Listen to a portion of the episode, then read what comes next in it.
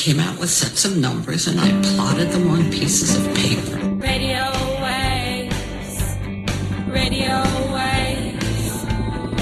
She sees radio waves, radio waves. Astrophiz brings the news. Arrays and dishes give different views. Are you confused? Radio waves.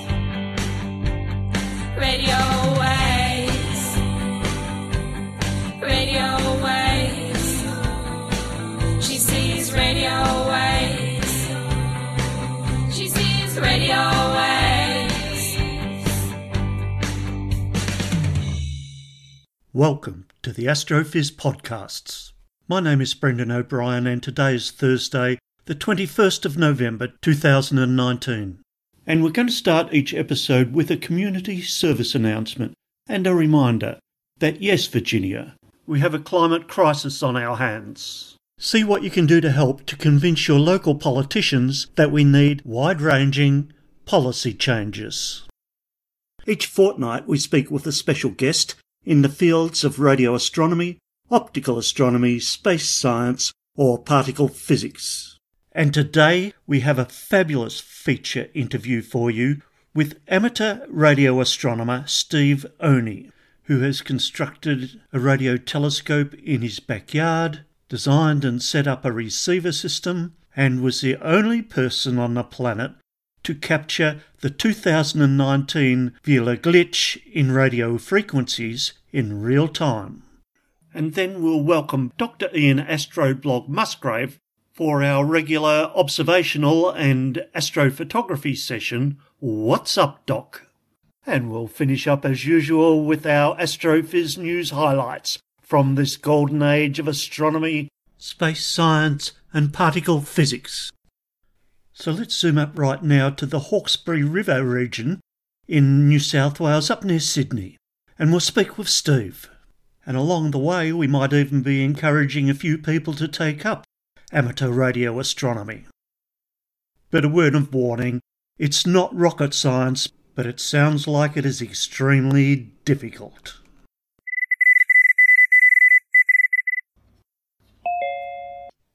Hello, Steve. G'day, Brendan.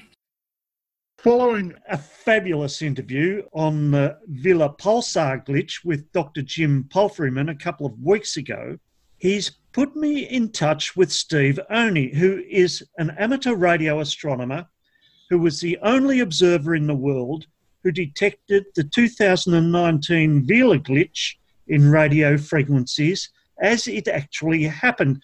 Fantastic. Thanks for speaking with us, Steve. It's a pleasure, Brendan. Okay, so before we talk about your homemade radio observatory, your Vela research, and the rapidly growing role of amateurs in radio astronomy, can you tell us where you grew up, please, Steve? Yeah, sure. Um, actually, it was a number of places. My dad's job required him to move around approximately once every three years for promotion purposes. So I grew up in about seven places, Yep. all of them in New South Wales. So I spent many happy hours wandering around the countryside on my push bike. Ah, and what about dark skies where you were, Steve? Well, that's right. As you can imagine, out in the countryside, there was very little pollution, and you could look up at the sky at night time and see a very clear view of the stars. Excellent. So perhaps you could tell us a little bit about your school days and your early ambitions. And did those ambitions change? Yes, my education was all in the public system, and I attended seven different schools. I'd have to say I didn't do all that well at school. And my reports were peppered with that classic can do better, and basically only interested in science and physics all the way through. I found that I was only really interested in things that I could put to practical use. So anything which was just you had to learn just for the sake of learning, I had great difficulty with. But anything where I could see, ah, I could use that for this or that, then it was no problem. In fact, I, I remember being caned for daydreaming on more than one occasion. I guess you could say I was a typical disinterested student. Probably only the science teachers appreciated my presence in their classes because I participated. That sounds great, Steve. Now, what did you do after school? Well, I finished HSC. In 1968, I was employed by AWA. And that's probably not a name that's familiar to most people these days, but it was a very big commercial electronics firm. And I joined as a trainee electrical engineer, doing a diploma in electronic engineering and then converting that to a degree in electrical engineering. Once again, I didn't really excel academically. I was too busy at home building things. But the final year project was something that you had to design and build.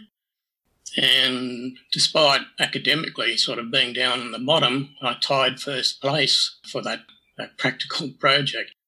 Being trained by AWA was gold. If you went to a job interview, that was a big tick because they knew that if you were trained by AWA, they put you right through the system. So they'd put you in the drawing office, they put you in the test room. I worked on lathes, I worked in the plating shop.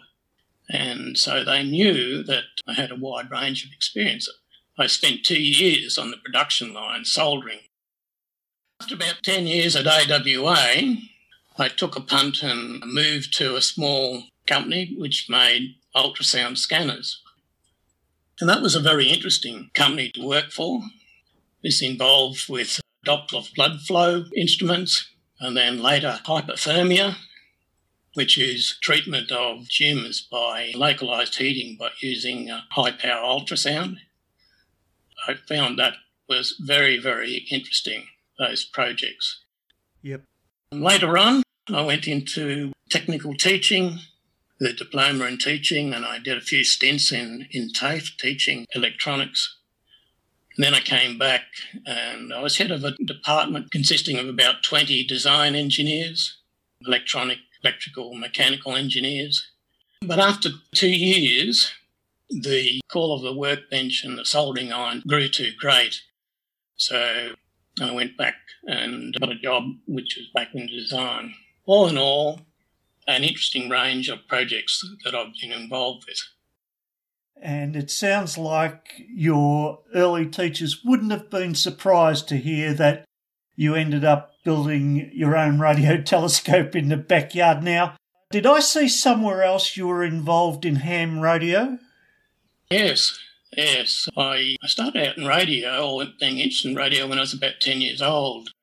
I had a crystal set and uh, 100 metres of wire and uh, strung up through the gum trees. And I'd lie in bed at night and listen to the local AM station. So that was my first taste of the magic of radio. You know, radio is still magic, magic to me. I got my ham radio license in 1967 and I still have several call signs. And my gear was built from surplus equipment. So I would buy Navy or ex Army receivers and transceivers and modify them so they would work in the amateur band. Later on, I experimented with low frequency transmission and I had several scientific signed licenses. And during my experiments, I invented a transmission code called IFK, which is incremental frequency keying. And that mode's been incorporated by others into amateur radio software packages. So that was a lot of fun. Fantastic. Now, we're going to talk about your design and build of your radio observatory in your backyard, but before we do, could you just tell us about how your interest in ham radio or how you ended up developing your initial interest in ham radio into radio astronomy. We won't call it an obsession yet, but how did that transition happen? uh, it's okay. That it is an obsession, but in my defence, you know, what could be more intriguing than receiving signals from an object 900 light years away?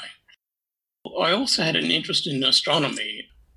as you, you mentioned about the clear skies in the country, I spent a lot of time looking at the, the night skies uh, in a way that would not be available these days because we would be driving home from some outing in the country, maybe down at the beach, and I would get up on the parcel shelf behind the back seat and lie across there. This is obviously before the days of seatbelts and such.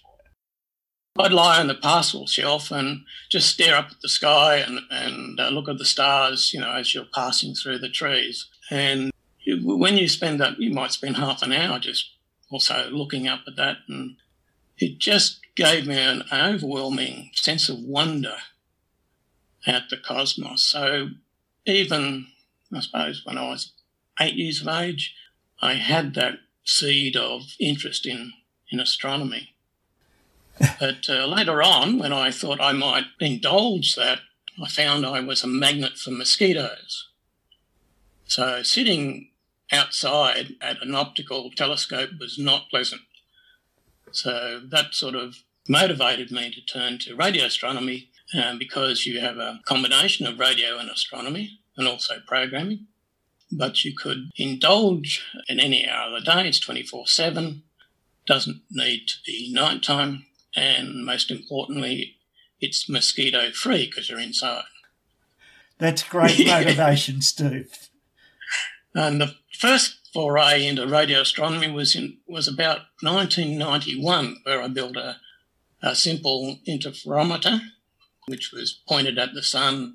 I used two UHF TV antennas operating at 600 megahertz into a narrowband receiver. Around that time, I didn't do much because I had children growing up, but when they'd grown up later on, I had the opportunity to return to that interest. Fantastic. I love the way you describe it as simple interferometry, but I think there's a bit of modesty there. So let's move on now to your current research. You've created the Hawkesbury Radio Astronomy Observatory in your backyard, where you've built a Yagi complex antenna array. I've seen the picture. And you've coupled it with the receiver, and you're generating data that has enabled you to be the only person on the planet to observe Vela's 2019 glitch, which came a bit early and surprised people in radio waves as it happened. Let's talk about your antenna and, you know, the when, the why, and the how you decided to build a Yagi and how you constructed it. Can you talk us through your antenna build and describe it for us and tell us what problems you encountered and how you've refined it? Okay. Uh it was a result of a lot of research to arrive at the current system that I had. I had to come up to speed on the whole skill set, certainly a steep learning curve. Um, if you're an amateur and you're doing it alone, you've got to build everything. If you're professional, you know, the telescope's built for you, a lot of software's written. If you're a sole amateur, then you have to do everything yourself. So that took a heck of a long time. But I simplified it by assembling a system that was specifically for detecting the Vela pulsar. Um, it's a handy pulsar for me. It goes directly overhead. It's the strongest pulsar. And so it was an ideal candidate. We live on a three quarter acre block.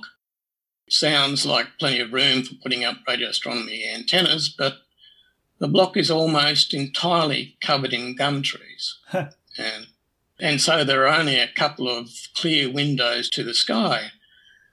And uh, the best location with the biggest window just happens to be right in the line of sight of our best view. So, second best location had to be chosen. and even in that position, the angle of clear view to the sky is less than about 30 degrees um, which actually simplified things because there was no point constructing some complicated tracking system because you could only go, you know, plus or minus 15 degrees and you'd run into trees, which would ruin the observation. Yep. We only had a few metres space between the border and the side of the house.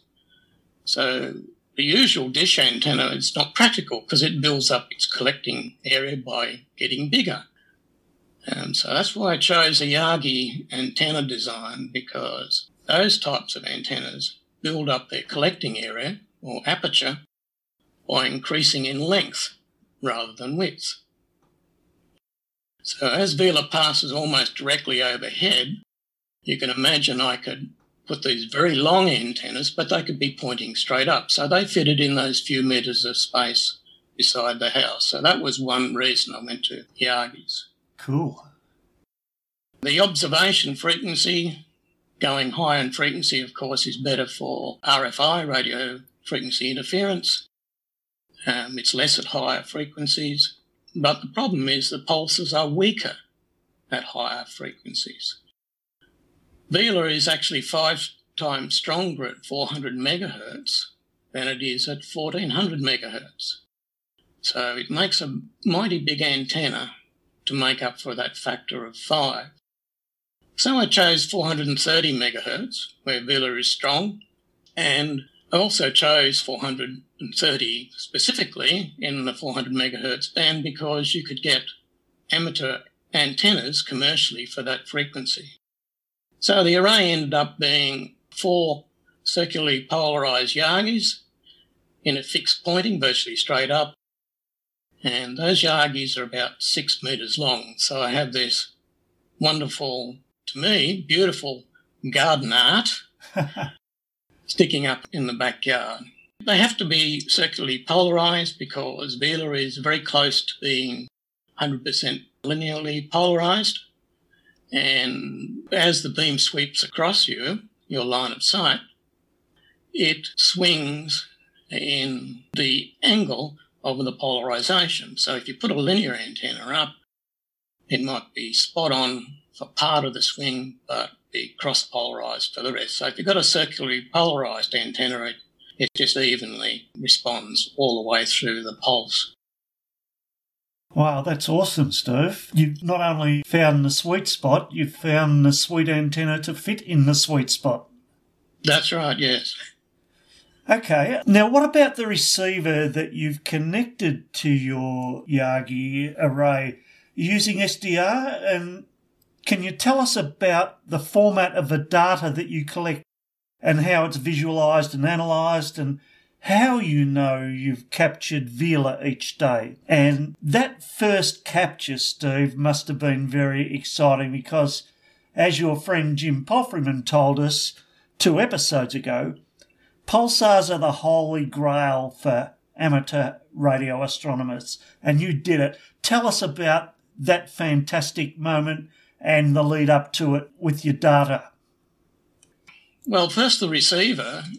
It turns out that the receiver I use is one of the most surprising aspects to professionals. And I tell them you know, what my system is because it's the least expensive part of the system. It's one of those digital TV USB dongles, you know, the ones you can buy for 20 bucks on eBay. Yep. Which is kind of a bit different from the megabuck front ends that the professionals use. So they're a bit surprised at that and it's only got a narrow operating bandwidth or receiving bandwidth of 2.4 megahertz. So that once again is down the bottom end of performance. And there are others which can do better than that, but this is about the cheapest SDR that you can do. And this is made possible by some very clever chaps who've written special software drivers which repurposes these digital TV dongles to be able to capture raw data. And so that turns these cheap dongles into SDRs, software defined receivers. Now, of course, the receiver has to be preceded by filters and low noise amplifiers to, you know, prevent overload and bring up the signal level.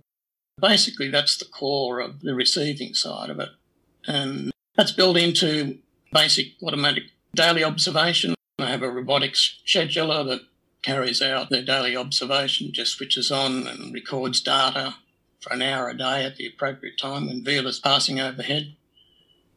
And that one hour's worth of data is in complex binary format called IQ or quadrature. And that's then converted to a standard format that is familiar to professional astronomers, which is called a filter bank format. And that basically breaks the signal down into frequency channels. So it splits up the 2.4 megahertz into smaller channels. I split it into 32 channels. And that's needed for a process called de-dispersion. Dispersion is caused by the signal travelling through the interstellar medium, the ISM. And what it does to the signal is that even though the signal started out at the pulsar at the same time, as it travels through, the lower frequency part of that broadband signal gets delayed. So by the time it arrives here at my antenna at 430 megahertz, the top end of the highest frequency part of the signal arrives about 16 milliseconds before the low end. So if you want to get the best sensitivity, you've got to make sure that those two signals arrive at the same time so you can stack them on top of each other and add them to get the best signal. And that's what de-dispersion is. You take those frequency channels and you artificially remove the delay between those frequency channels so they all line up in time.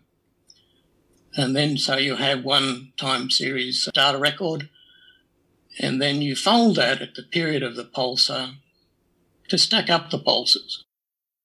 Because of the very small antenna and the narrow bandwidth I've got, my system is not sensitive enough to see single pulses.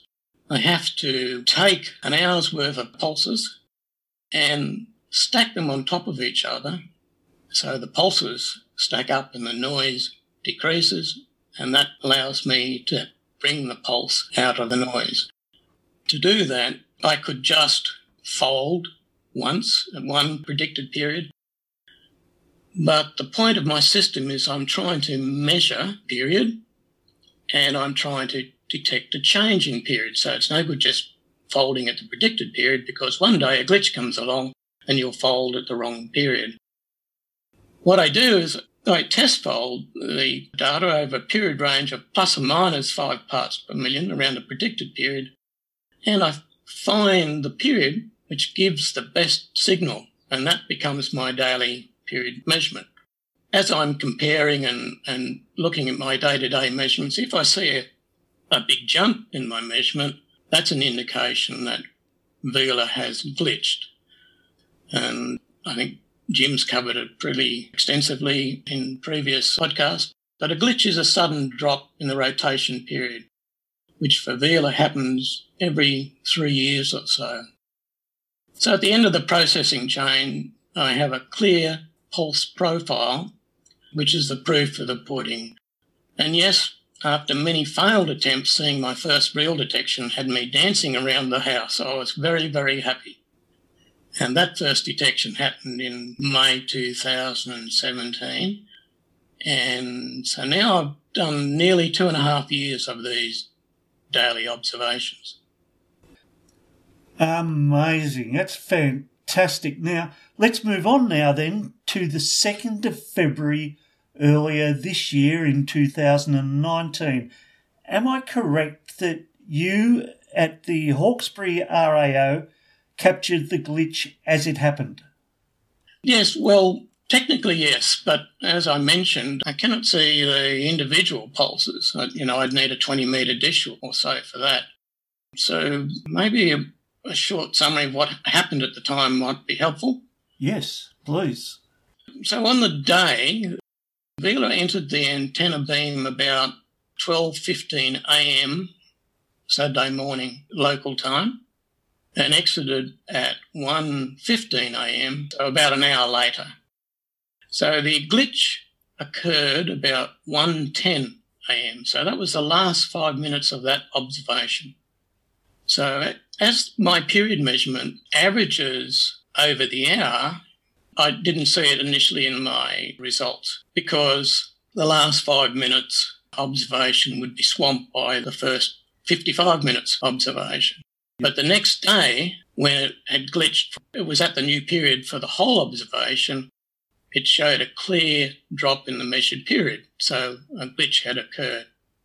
Now, Parkes, John Sarkisian at Parkes initially constrained the, the latest time because of when he did his observation, but he had a two weeks break before that observation. So the earliest time Parkes could give was approximately 14 days prior. Now, because I do daily observations, it meant I could initially constrain the earliest time of the glitch to within 24 hours. And because of the way that I do my measurements, I don't do time of arrivals OAs as professionals do. I actually make an on spot period measurement. I was able to estimate straight away that it was, well, I said 2.3 plus or minus 0.1 parts per million. And it turned out to be 2.49 parts per million actual. So I was in the ballpark with that as well. These constraints and when it actually occurred was later confirmed by the Fermi Lat gamma ray data, which was pointing at Vela at the time of the glitch also. So only my radio data and the Fermi Lat gamma ray data contain the, the Vela glitch. That's so awesome. Okay, well, let's go into a bit of propellerhead detail now. And could you tell us about the software you use and how you use it to look at Vela. You've already talked about the folding. Do you want to mention any other targets that you have and the challenges that you have to face with software and analysis? Yeah, sure. Well, software is a major factor. Um, everything is done digitally after the initial analog to digital conversion in the little dongle I was talking about. Because I had a lack of experience with Linux, I didn't initially use professional applications which are available. So I wrote custom code for my processing in C Sharp in Windows. Um, and of course, and that goes against what normally you would do in radio astronomy. Of course, you'd use Linux and uh, operating system. You wouldn't do it in Windows. Well, I did the opposite to what what most people would do. So I had to write all that code myself, uh, except for the dongle driver I was, I was mentioning before, and of course the fast Fourier transform source code, which is the thing that allows me to break the uh, data into those filter bank format into different channels. That was written by others.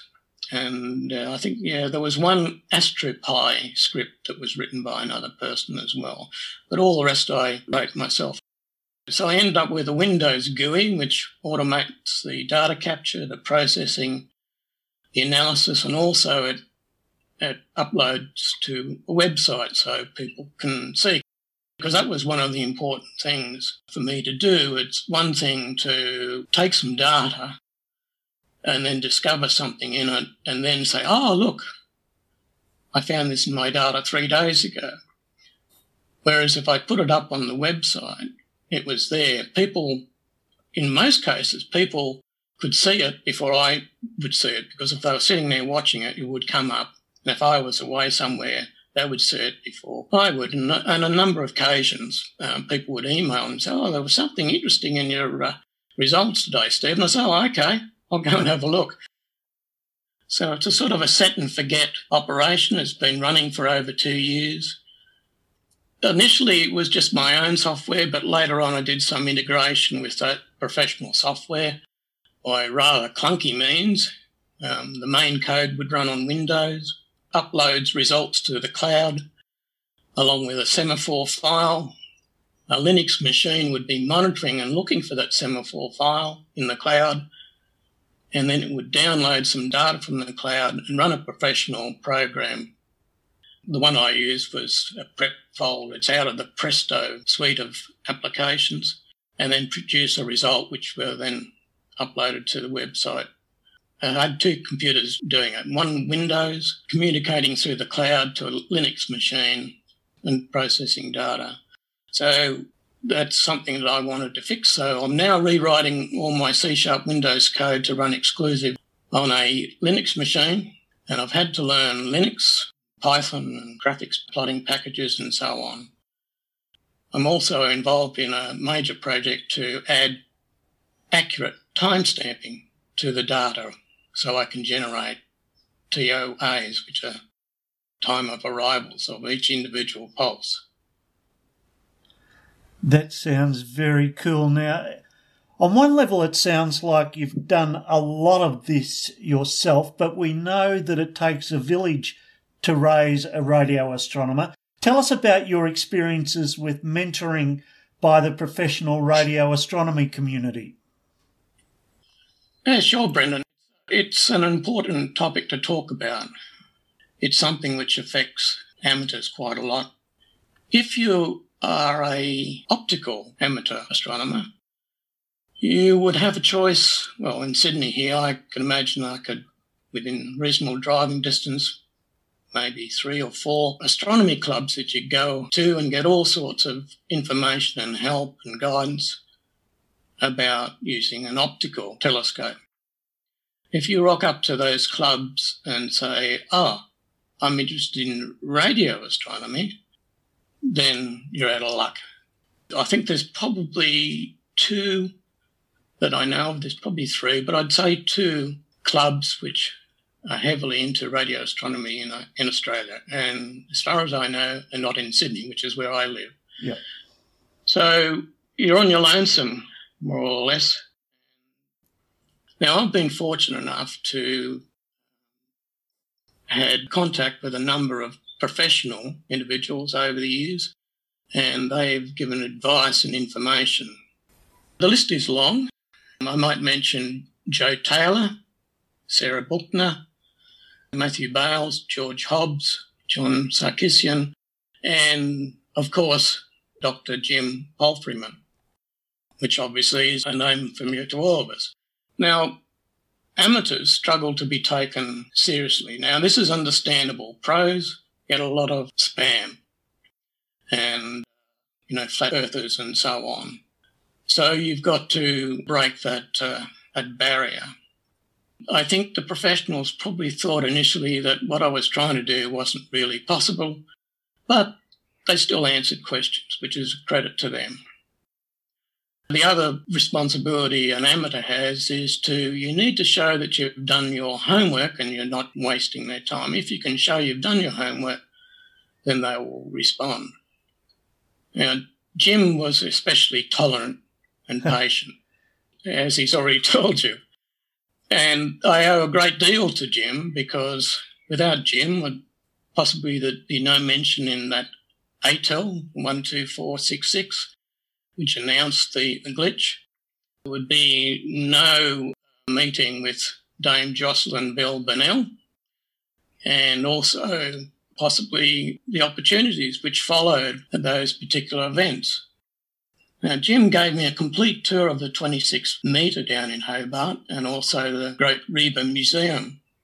And I had the pleasure of listening to Vela in real time audio. And Jim discussed his past work and future ideas, and that was a real privilege. I also had several visits to ATNF, to CSIRO, Marsfield, where I met George Hobbs and John Sarkissian, Dick Manchester, amongst others. Yep. Tim Bateman contacted me because of my glitch result, and he gave myself and my wife Pam uh, an extensive tour of MOST, that upgrade down at MOST down near Canberra, I was really in my element being shown by Tim over all the gear down there. It was really a terrific day. So, all in all, I'm grateful for the guidance and support that professionals have given me. I've found them very friendly, very helpful people. Very good. Okay, now I believe you've formed a small group of amateurs around the world who are interested in pulsar detection. Tell us about this, Steve. Uh, gladly. There's only probably a, a, handful of amateur people doing pulsar detections around the world. And amateur pulsar detection is a difficult challenge. So many things that have to go right. And if one of them goes wrong, then you don't succeed. So when you're trying to sort that out, it's good to have others who are at the same level trying to do the same thing. So I thought there was a need to create a dedicated group to pool information and in, improve communication to facilitate that. So it's mainly people that are moving from the curiosity stage to do scientific grade projects. The only requirement to be in the group is an interest, but importantly, a commitment to scientific methods, which is important for pulsars because pulsars are a pulse. So there are many things that happen on Earth which mimic a pulsar. For example, I live across the road from a 600 acre farm which has five kilometres of electric fencing. so it's, uh, I, you know, when we had the old analog phones, you pick up the phone, you could hear tick, tick, tick from the electric fence. On certain days, I could hear up to three of them just ticking away. And of course, that's exactly what a pulsar looks like. And so you have to be careful that you're not fooled by those sorts of things. And that's just one of the many things that mimic pulsars here on Earth. So commitment to scientific methods is important. You can't just take one reading, look at a result which only has a significance of, say, 4 sigma or something and say, oh, look, I've detected a pulsar. You've got to be able to repeat it. You've got to be able to show by other means. You've got to be able to show, look, it's got dispersion. So it's obviously come from outer space. It hasn't come from next door's lawnmower. Yep. So that's the commitment to scientific method. So that's, that was a requirement. So there are about 25 members now, and about maybe half a dozen out of that 25 are actually doing pulsar detection. And so I built a website about pulsar detection and the problems that you would have, and also a list those amateurs which have successfully detected pulsars and have verified that detection. Okay, what's the name of that website? Name of the website is Neutron Star, which is just one word, dot joataman.net. Joataman is J O A T A M A N dot net.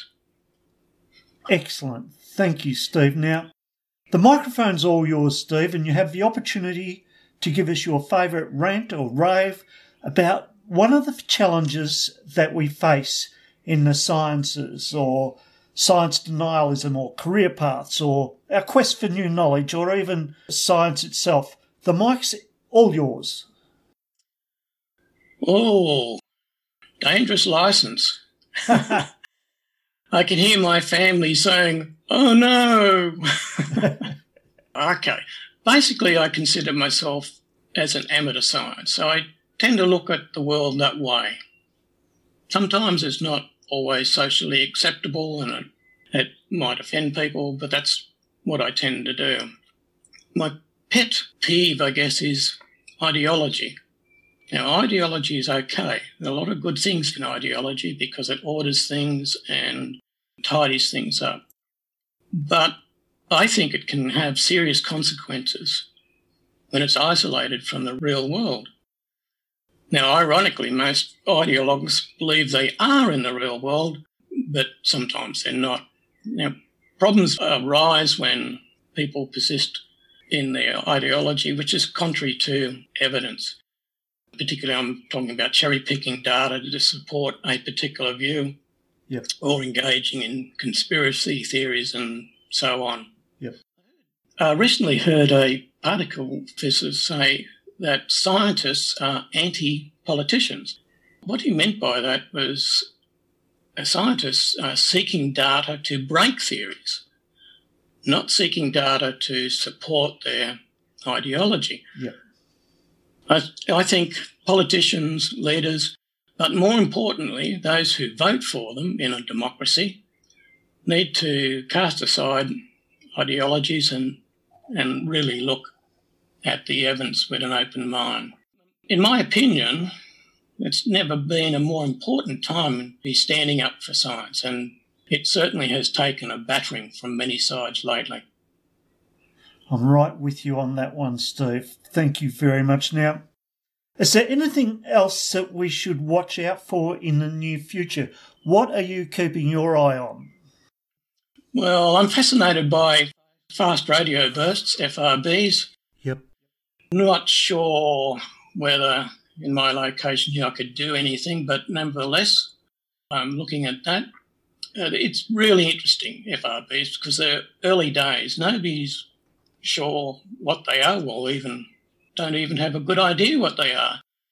So to be watching the evolution of the theories, you know, as more data is collected and refinement of those series is going to be a really interesting uh, period of time. And I'm glad that I've been able on the sidelines sit and watch that. It's also a good time for the non-professionals because most of the stuff that's coming in is observational. And so the information that's being produced in papers is not yet buried between pages and pages of high level maths. So it's very accessible at the moment, as it was, you know, in the early days of pulsars when they were just doing basic observation and, and so it was very accessible. You know, I have a bit of a blue sky FRB amateur project, but we'll talk about that another day perhaps. Indeed. Thank you very much, Steve. Well, thank you so much, Steve Olney. On behalf of our listeners, it's been really fabulous speaking with you. Thank you. It's been a pleasure, Brendan, and I thank you for the opportunity. No, no. Thank you, Steve. Farewell for now. See ya.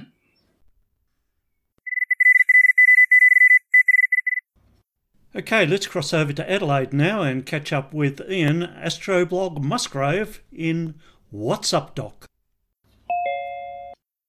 Hello, Ian.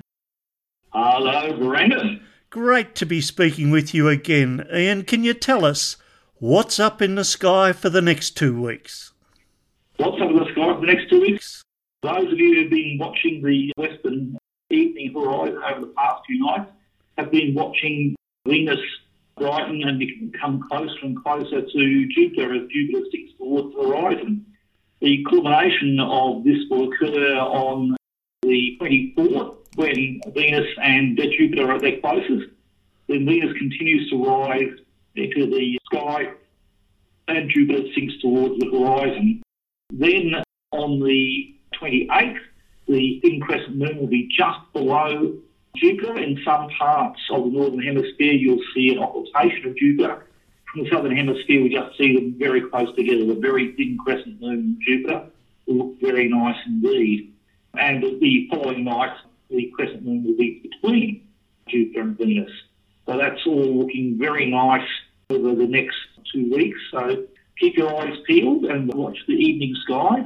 Uh, the best view is around about an hour after sunset, although you may wish to look earlier because if you've got a very good level horizon, the sunset colours and uh, Venus coming out and Jupiter uh, coming out of the sunset colours, and then as the sky begins to purple and darken, and the colours in the sky as, uh, as twilight deepens, and it just is absolutely brilliant.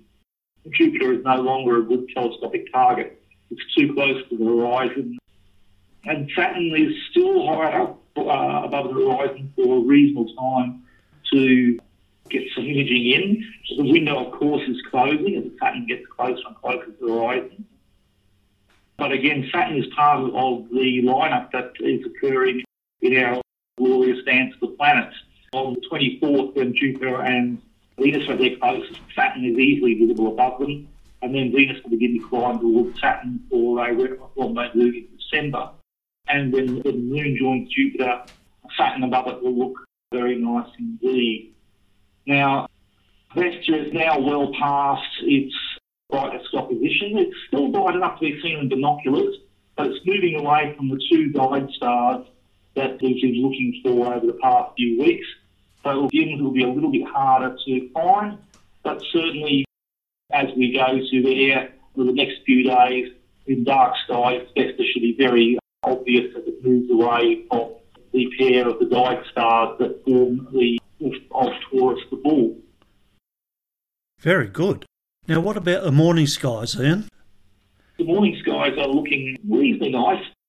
The constellation of Virgo is rising higher above the eastern horizon the bright star Spica. On the 24th, Venus and Jupiter are doing their thing. The waning crescent moon forms a triangle with Spica and Mars. And if you've got a very level horizon, you might be able to see Mercury peeking up not far from Mars. The following night, the thin crescent moon is very close to Mars, uh, with Mercury again looking on. So we're now beginning to see some interesting morning action, and uh, later on, uh, when Jupiter joins them at the end of the uh, year, uh, early next year, we'll be able to see some nice planetary action with Mars and Jupiter and Mercury over the next few months. Great. And we may have a surprise on the 21st and the 22nd, just when this is going to air, there may be an outburst of the Monoceros meteor shower with the constellation of the Unicorn. It has a neat little regular meteor shower, but normally the rates are very, very low. But it's been predicted this year there will be an outburst which may reach up to 400 meteors an hour. Cool. That's a lot of meteors. You'd be able to easily see two to three per minute, if not uh, closer to 10 maximum. This is occurring around about 4.50 universal time, which in Australia on the 11 o'clock in the morning, which is not very good from our point of view. However, the peak is the, the, the actual time of the peak is a little bit uncertain, so it could occur earlier, it could occur later. It all depends on the geometry of the cloud that they expect to impact us. So the northern hemisphere has the best view, the constellation of Monoceros. It gets very high uh, above the horizon. In Australia, the constellation is not fantastically high above the horizon, but reasonably high above the horizon. It's conveniently located between much better known constellations of Orion and Canis Major. So if you wait till after midnight, either the 21st or the 22nd, uh, 21st in case it's arriving early, 22nd in case it arrives late, you start looking up after midnight, you will have to be a little bit patient. This is also a, a good time because the moon is waning quite a bit, and so you shouldn't have too much moonlight interference. It may occur, it may not occur, but if it really does occur, it's well worth having a look for. As always, when you're looking for uh, meteors, don't look exactly at the radiant, but look, uh, but sweep out to either side of the radiant because the meteors will start their burn a bit away from the radiant itself.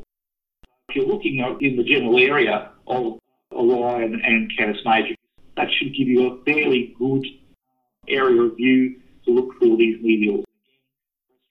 Very good, Ian. Well, do you have a tangent for us for this episode? I do indeed, and in one way it leads on from the meteor showers, in that the Starlink satellite, the second launch of the Starlink satellite constellation by SpaceX has just occurred. And so now we have another 60 satellites traipsing through the sky. As this episode will be released, it's entirely possible that they will still be visible.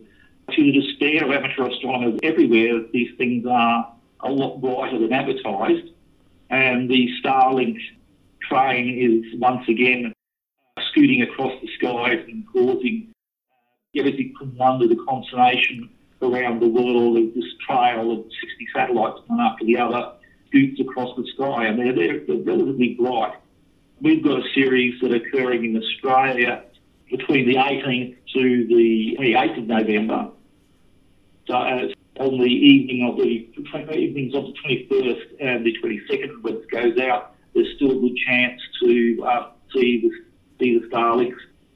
Some of them are going to be as bright as magnitude 2.3. Others will be uh, bright as magnitude 4. So from suburban skies, you'll probably pick up the ones between magnitude 2.3 and, and 3.5 the dimmer ones maybe a, a little bit less. Uh, from dark sky sites, uh, they'll be extremely obvious. Yep. And one of the problems is, of course, that when these things are boosted to their final orbits, there was uh, of claims that, oh, look, there's not going to be a problem. They'll be uh, perfectly, uh, they'll be perfectly dim. and uh, they'll enter into Earth's shadow and you'll never see them. And it's turning out, no, that's not the case. Even the, uh, the ones that have been boosted in their final orbits are between magnitudes 4 uh, and they interfere uh, with uh, astrophotography quite a bit. And people didn't realise that the shadow is not all consuming so that uh, you can see the satellites for quite some time uh, before they enter into Earth's shadow. Uh, quite a few astronom- amateur astronomers are showing images of their uh, uh, photographs ruined by the uh, Starlinks going over. and it also raises a number of questions. While initially we've only got now 120 of these things, as more and more atoms to the constellations, more and more of the sky is going to be taken over by these things. And it also comes into question of exactly how with their navigation, when while there's just 60 of them, or now 120, the ability of them to avoid uh, collisions with other objects reasonably okay, although the ESA did have to move one of their uh, satellites to avoid a, a collision uh, recently. Um, but what happens? It gets more and more crowded. How will uh, collision detection work in such a crowded, low Earth environment? And if one of these things crashes into another one, we're going to have lots more debris. what happens when the full constellations are up and we have on the order of a thousand satellites uh, or more uh, in these in these low Earth orbits uh, crowding the sky?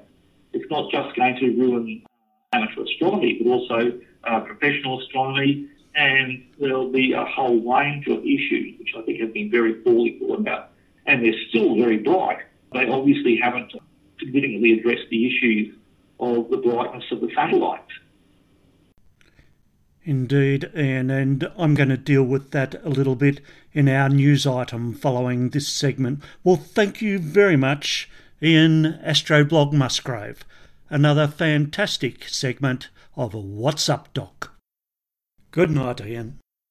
No worries. Thank you very much.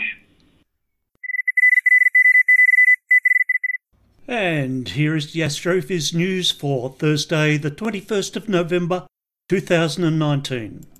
First up, a follow up on Ian's Starlink report that you've just heard. Summary On November 11, SpaceX launched 60 Starlink satellites into low Earth orbit bringing its total constellation size to 122, already one of the largest satellite networks in space. The company has approval to launch 12,000 of the small broadband satellites, and SpaceX has just asked the International Telecommunication Union to arrange spectrum for 30,000 additional Starlink satellites. The American Astronomical Society has voiced concern about the sheer number of planned satellites, leading to inevitable space collisions, filling valuable orbits with dangerous debris fields. SpaceX competitor OneWeb is also planning its own giant constellation of broadband satellites starting next year in 2020. My personal view is that this is a consumer rights issue. As consumers of night skies, the rights of astronomers to observe the night sky are being annihilated. So thanks for nothing, Elon Musk. I'm looking forward to seeing your responsible and effective method of establishing a Starlink collision debris field cleanup protocol. But I'm not holding my breath. Forbes has produced a very thoughtful piece on this issue and intrepid orbital mathematician and asteroid hunter Daniel Bamberger has summarized it succinctly. I quote As of now, only 0.14% of SpaceX's Starlink satellites are in orbit, and the effects are already felt.